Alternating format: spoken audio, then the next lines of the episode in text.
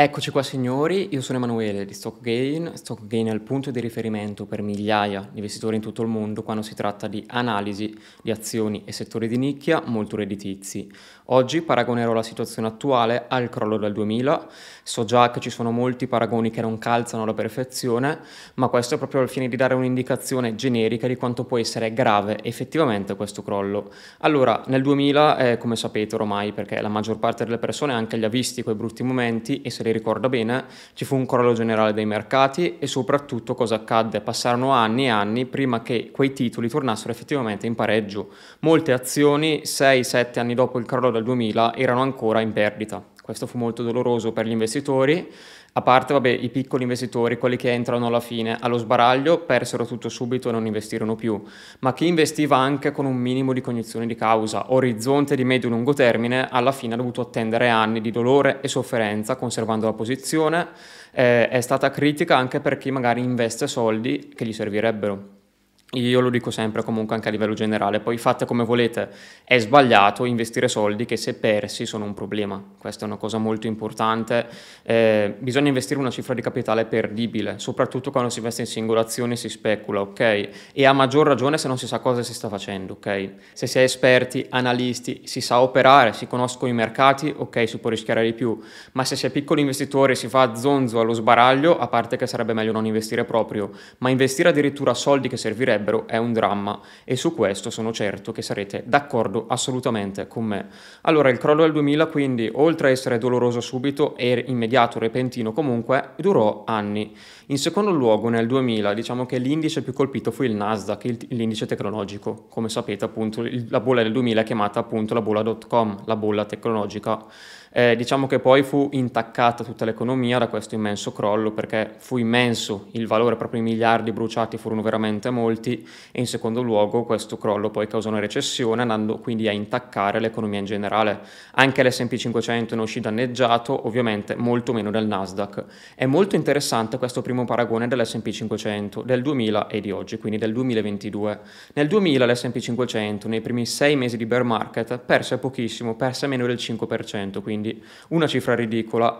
Oggi, nel 2022, l'S&P 500 ha perso praticamente il 20%.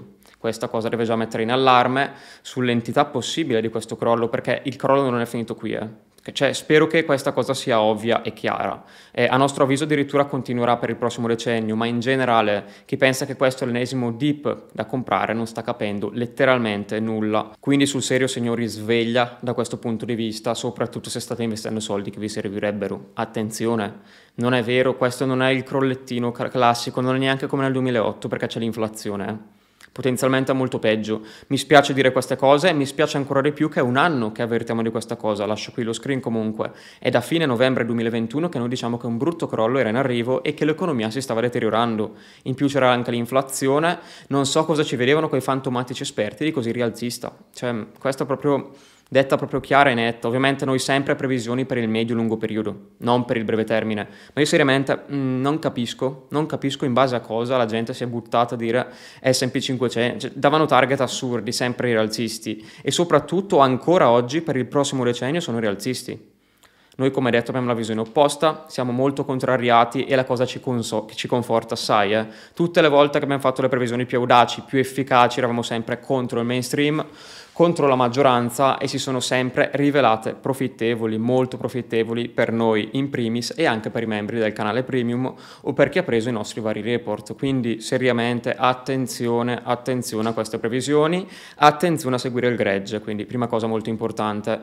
Quindi perché l'S&P 500 è crollato molto meno nel 2000 o meglio all'inizio del bear market del 2000 rispetto a oggi? La motivazione è molto chiara. Come ricorderete nel primo trimestre del 2022 eh, l'indice S&P 500 10% iniziò sì a scendere, ma molti titoli, soprattutto quelli più capitalizzati e qui noi abbiamo portato a casa grossi profitti dalle farmaceutiche e dalle petrolifere, sono saliti molto. Questo perché gli investitori si spostavano verso i titoli più solidi, ok?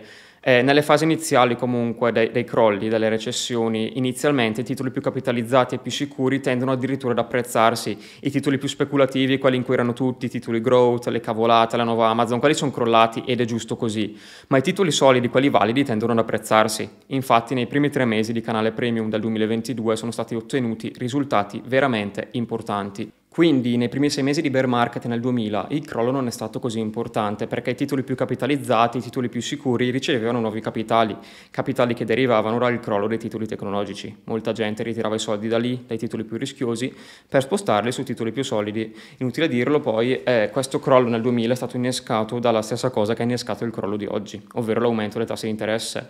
La Fed portò i tassi di interesse fino al 6,5% nel 2000 praticamente, innescando il crollo. Okay? E quella comunque era una grande bolla, come sempre le banche centrali intervengono troppo tardi. Oggi invece abbiamo avuto un primo trimestre di questi titoli che hanno tenuto abbastanza bene, i titoli più capitalizzati, poi sono crollati subito anche loro. Quindi nel 2000 l'inizio del bear market è stato più leggero, è stato più pacato, meno doloroso rispetto a oggi. Prima differenza molto importante, avevo parlato anche di tassi di interesse, allora avevamo tassi di interesse al 6,5% negli Stati Uniti nel 2000, oggi abbiamo tassi di interesse ridicoli con un'inflazione dilagante. Nel 2000 tutta questa inflazione non c'era. Altra grande differenza è, come notate, ci sono tutti i favori, eh, tutti i fattori diciamo favorevoli al 2000, quindi sembrava che nel 2000 la situazione fosse molto migliore. Era solo speculazione alla fine quella del 2000, eh? e se ricordate la conseguenza sono stati anni e anni di bear market. Ok, quindi capite il perché di questa nostra tesi attuale e il perché non siamo rialzisti verso tutto come la massa. Oggi molti investitori hanno quella tesi lì del dire sì, ma tanto gli analisti dicono che hanno quelle stime di crescita assurde. Nel 2000 era imbarazzante e soprattutto verso i titoli tecnologici, quelli sono correlati tutti poi. Eh. Nessuno ha imparato la lezione del 2000, basta andare a prendersi qualche libro e studiare. Eh. Eh, nel 2000 c'era proprio l'euforia ai massimi, quando la bolla toccò il picco, tutti a dare stime assurde, stime di crescita assurde, aziende super indebitate, messe malissimo, fatturati inesistenti, che quotavano valori assurdi, aziende che non facevano utile, scambiate a multipli praticamente assurdi, cioè era, era imbarazzante, era ridicolo. C'erano aziende seriamente che capitalizzavano miliardi senza fare un euro di utile. Poi tutto è crollato, eh. quando la Fed ha alzato i tassi si è sgonfiata la bolla ed è crollato letteralmente tutto e quelle stime degli analisti sono andate al diavolo, quindi basta guardare quelle stime degli analisti che prevedevano crescita assurda di Netflix, crescita assurda di Tesla, eccetera, eccetera. Possono sì concretizzarsi, ma non basatevi su quello quando investite. Seriamente, sbagliano molto spesso, inutile affidarsi a queste cose. Bisogna vedere tutto più in grande. Questo è il mio messaggio. Guardate proprio il contesto in cui operano queste società. No, la società purtroppo opera in, un, in un'economia che è il mondo, ok? È il suo stato o è il mondo. E oggi è tutto interconnesso, quindi un problema da una parte si rispecchia poi nel sistema complessivo. Si è visto con l'approvvigionamento e le catene di approvvigionamento, con l'inflazione, alla fine si contagia un qualsiasi problema in uno stato ovviamente che ha una qualche rilevanza, eh, non, non negli stati reali tipo il Venezuela, tende poi a propagarsi a livello globale ok? Un problema degli Stati Uniti tende a diventare un problema nel mondo. Questa è la verità oggi. E i problemi, come sapete, sono veramente tanti, ci sono livelli di indebitamento assurdo, soprattutto nella parte occidentale del mondo quindi ci saranno le, le conseguenze proprio dirette per l'S&P 500. Eh, nel 2000 proprio era diversa, la situazione era migliore, c'era meno problema di debito pubblico, ok? In più non c'era l'inflazione, la Fed e Greenspan quindi ha potuto abbassare i tassi senza troppi problemi, ha sì poi gonfiato la bolla immobiliare, ma non c'era l'inflazione. Oggi c'è il problema dell'inflazione. Questa è un'altra cosa di cui parlerò dopo, comunque eh, questa prima parte voglio che sia molto chiara, oggi è molto peggio del 2000. Cioè questa prima introduzione aveva come focus, come obiettivo farti capire questo. In secondo luogo, quando scoppiò la bolla del 2000 ci furono molti rimbalzi violenti e lì tutti pensarono che fossero punti di svolta. Addirittura quando la Fed tagliò i tassi ci fu quel rimbalzino provvisorio, ma poi la recessione continuò imperterrita, i mercati continuarono a crollare imperterriti. L'anno in cui la Fed tagliò i tassi, l'S&P 500 perse ancora più del 10%. Quindi, lezione anche per oggi, non è detto che se la Fed inverte la propria politica monetaria, i mercati schizzano. Questa è la narrativa di molti consulenti consulenti, promotori, formatori, tutta gente che ha visto solo bull market, ha investito solo negli ultimi anni, non ha visto i bear market e soprattutto non li ha studiati. Ripeto, si può anche fare a meno di vivere un evento, ci sono i libri, si studia, si guardano le interviste del passato, se si ha un team ancora meglio si può andare proprio a analizzare tutto nel dettaglio, fare scelte ancora migliori, selezionarsi le migliori società, ok? Ma chi non sa nulla e ha visto solo gli ultimi anni di bull market, dove non c'era inflazione, banche centrali super accomodanti e tassi bassi, e oggi crede che andrà avanti sempre così, sta facendo un errore colossale. Chi investe aspettandosi i ritorni dal 2010, che ci sono stati dal 2010 al 2020 praticamente, sta investendo letteralmente bendato sta per andare incontro a una brutta fine, questa è la verità e purtroppo la maggior parte degli investitori investe così. La maggior parte degli investitori sta ancora incrementando l'S&P 500 a caso, non capisce perché. Lui dice tanti 13 anni avrò questo rendimento, si guarda sempre quel grafico di lungo periodo, quando vede un qualsiasi crollo si guarda il grafico di lungo periodo e via. Eh, bisogna capire che anche i crolli passati sono sempre stati innescati da cause ben specifiche, capire quelle cause e comportarsi di conseguenza, ok? L'obiettivo è non perdere soldi. Regola numero uno, lo diceva anche Warren Buffett, e la sua regola numero due sapete qual era? La stessa, non perdere soldi. Quindi mi raccomando, imparate prima di investire, imparate, non sto dicendo di comprarsi i corsettini fuffa italiani, eh. in Italia non c'è nessuno che può insegnarvi veramente come investire e chi sa veramente come investire non si mette a fare corsi di formazione, ok? Noi non facciamo corsi di formazione, noi siamo investitori, mostriamo quello che facciamo e soprattutto ci affidiamo, mostriamo i nostri risultati non ci mettiamo a insegnare perché sappiamo come investire, ok? Se sai una cosa la tieni per... cioè è la verità purtroppo. Chi vi insegna le cose oggi vi sta ripetendo le stesse robe teoriche che non si sa neanche se vanno bene eh, del passato. Pensa che ci saranno gli stessi rendimenti passati, non ha la minima flessibilità ai contesti, ai cambiamenti di fronte, sta solo ripetendo cose già scritte sui libri che sanno ormai tutti e vende queste cose. Quelli bravi, eh. poi ci sono proprio i corsettini fuffa che non servono a nulla. In generale tutto questo non serve veramente a nulla, eh. prendetevi due o tre librettini di Ray Dalio e imparate più cose. Non dico che vi basteranno, ma ser- seriamente imparate più cose almeno e quelle cose sono sicuramente giuste. Per chiudere la questione bulla del 2000, dopo tutto questo crollo ci furono anni di bear market, molti investitori ovviamente vendettero in perdita, alcuni forzati e qua faccio un'ultima parentesi molto importante, subentra una cosa molto importante. Guardate che quando i mercati sono sui minimi spesso, perché c'è la disoccupazione che schizza, la gente ha bisogno di soldi, ok? Eh, chi vi dice comprate i minimi eh, e, e, fate soldi, signori? Sì, ma guardate che i minimi di mercato coincidono con le peggiori crisi. Gente che perde il lavoro, cioè, capito? È meglio evitare di trovarsi lì dentro con, con praticamente il 70% del capitale bruciato, ok? Sia che sia investimento in indici, che in azioni, che in... cioè, avete capito? Quindi i minimi del mercato vi dicono sempre compra i minimi, compra i minimi. I veri minimi che vedete sui grafici sono i momenti peggiori, i momenti di maggiore sofferenza della storia, di dolore e di maggiore sfiducia. Eh, e si verificano molto spesso perché la gente non ha proprio più i soldi per comprare o ha bisogno di soldi. Gente che perde il lavoro, cioè capite? Anche le imprese iniziano a andare peggio non è così semplice, non è che il mercato è un terno all'otto che un giorno va su, un giorno va giù. A breve termine sì, ma coi minimi che vedete di lungo periodo coincidono spesso con momenti di scarsa liquidità, scarsa fiducia, gente che non ha proprio più soldi, cioè gente che ha bisogno di quei soldi deve vendere le posizioni in perdita, ok? Massimo dolore, cioè questa è una cosa che dovete capire, quindi anche chi vi dice compra, chi, vi dice di fare il pack col vostro stipendio fisso, sì, se lo prendete ancora lo stipendio, se avete ancora un lavoro quando siete sui minimi. Eh, quello è il problema, molto spesso la gente si troverà a vendere le posizioni in grossa perdita perché ha bisogno di quei soldi. Quelli che iniziano il pack, eh? perché già non hanno soldi e devono fare il pack perché non hanno i soldi, solo quella gente lì fa il pack. E in più se si trovano sui minimi, non hanno soldi, hanno perso magari anche il lavoro, devono vivere, devono vendere in perdita non è così semplice investire, non è davvero, eh. E anche molti consulentoni danno molte cose per scontato. Dal 2000 in poi sono passati anni in perdita. Il piccolo investitore queste cose non le tollera. Mi raccomando, signori, anche se stai guardando questo video, sei un imprenditore o un piccolo investitore e sei sovraesposto nell'SP 500, occhio, occhio.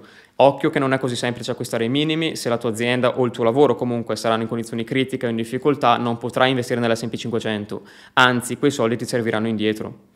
Mi raccomando, ho chiarito molto bene questa cosa, voglio che Voglio che sia chiara, alla fine sto dando una mano in questo video, oltre a spiegarvi le differenze tra i crolli, e questo video è molto utile, soprattutto anche riguardarlo tra qualche anno col senno di poi. Eh. Guardate che adesso ci sono ancora tutti euforici ad acquistare il dip, quando sarà finita del tutto, tra qualche mese e anno, ora non mi è concesso dirlo, e soprattutto non mi è concesso dire cosa accadrà a breve termine, perché è esclusivo del canale premium, ma tra qualche anno si vedranno sicuramente le conseguenze. E tutta quella gente che investiva euforica guardando i grafici del passato si leccherà le ferite. Questa è un po' la verità con la massima sincerità, proprio le dico queste cose. Poi sono cavoli vostri, fate come volete, vi ripeto, io auguro che vada sempre tutto bene, anche se sta, le, le, il mondo, l'economia sta andando a quel paese, però fa niente.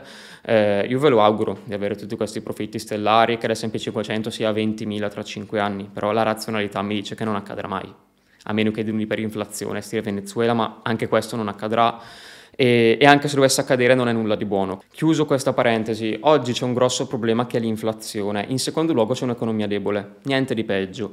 In passato infatti le banche centrali abbassavano i tassi quando la crescita rallentava e tendenzialmente quando la crescita rallentava non c'era inflazione. Nello scorso decennio è andata così. Oggi questa strategia è imbarazzante, oggi c'è la crescita che rallenta e l'inflazione che sale. È ridicolo e soprattutto tutto questo porterà l'economia verso una grave crisi. È da tempo che avvertiamo di questa cosa, che ci ascoltati si è salvato.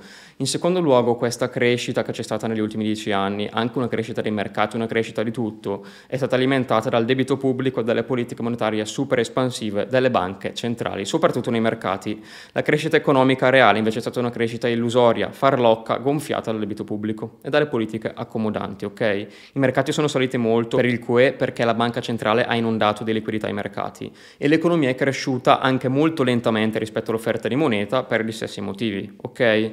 Quindi è, è, quella di oggi un'economia molto fragile, molto debole, suscettibile a qualsiasi variazione. L'abbiamo chiamata la bolla di tutto non a caso e l'inflazione è l'ago che sta puntando a questa immensa bolla. Le conseguenze saranno critiche, molta gente si farà male, come succede sempre, eh? tutta quell'euforia quando vedete le cri- vedevate le cripto gonfiarsi, la gente ricca investendo in Dogecoin, que- quelle robe lì signori. Ma anche con l'uranio è stata fatta una roba imbarazzante, ridicola azioni che dovevano diventare rivoluzionarie, rendere tutti ricchi, tutte quelle cavolate lì insieme, signori. Sono tutte indici di bolle. Nel 2000 la stupidità era la stessa. Gente che non sa niente di investimenti che investe, gente che promette rendimenti farlocchi, stellari. E noi per fortuna con la nostra professionalità e pacatezza ci siamo tutelati molto bene dal crollo, ma là fuori un sacco di gente e sono i più, perché se mi mettessi qua a fare la routine di turno e promettervi 1000% da oggi a domani cioè, farei i soldi con la pala probabilmente, eh, sì, però è una cosa sbagliata, cioè, non è giusto e poi a lungo termine si ritorce tutto contro. Eh. La gente quando perde i soldi poi si accorge e viene lì, è giusto così, eh? e denunciatele queste situazioni dove vi fanno perdere il 90% promettendovi di diventare milionari, signori, eh, sono truffe quelle, mi raccomando. Noi ad esempio la nostra sezione dividend del canale premium l'abbiamo in profitto, ma perché? Perché abbiamo comprato titoli solidi che in questo contesto erano normalmente avvantaggiati capito? Senza fare cose assurde, senza promettere, senza dire tante cavolate. Purtroppo alla gente, a molta gente inesperta, piacciono queste promesse, poi quando perdono i soldi si fanno male e si allontanano per sempre dagli investimenti. Lo farei anch'io, eh, se non sapessi niente avessi preso una brutta batosta, soprattutto fidandomi di gente che sembrava brava. Eh, io ne capisco di finanza e so scovare i fuffari e i truffatori, ok? Ma quegli stessi truffatori, se fossero dei medici e mi fossi fatto operare, sarei morto, ok? Quindi mh, mm, vi capisco se siete stati fregati, vi capisco se avete perso dei soldi, vi capisco enormemente. C'è chi sceglie di imparare la lezione e scegliere qualcosa di migliore e, e stare più attento quando investe, capire che sono truffe quei rendimenti che vi promettono per diventare milionario, sono truffe e capisce di investire consapevolmente oppure si arrende, molla e si tiene la sua perdita, ne esce da sconfitto. Io spero che quanta più gente possibile impari la lezione e soprattutto si riprenda i suoi soldi investendo consapevolmente. Vi saluto signori e vi aspetto in un prossimo video.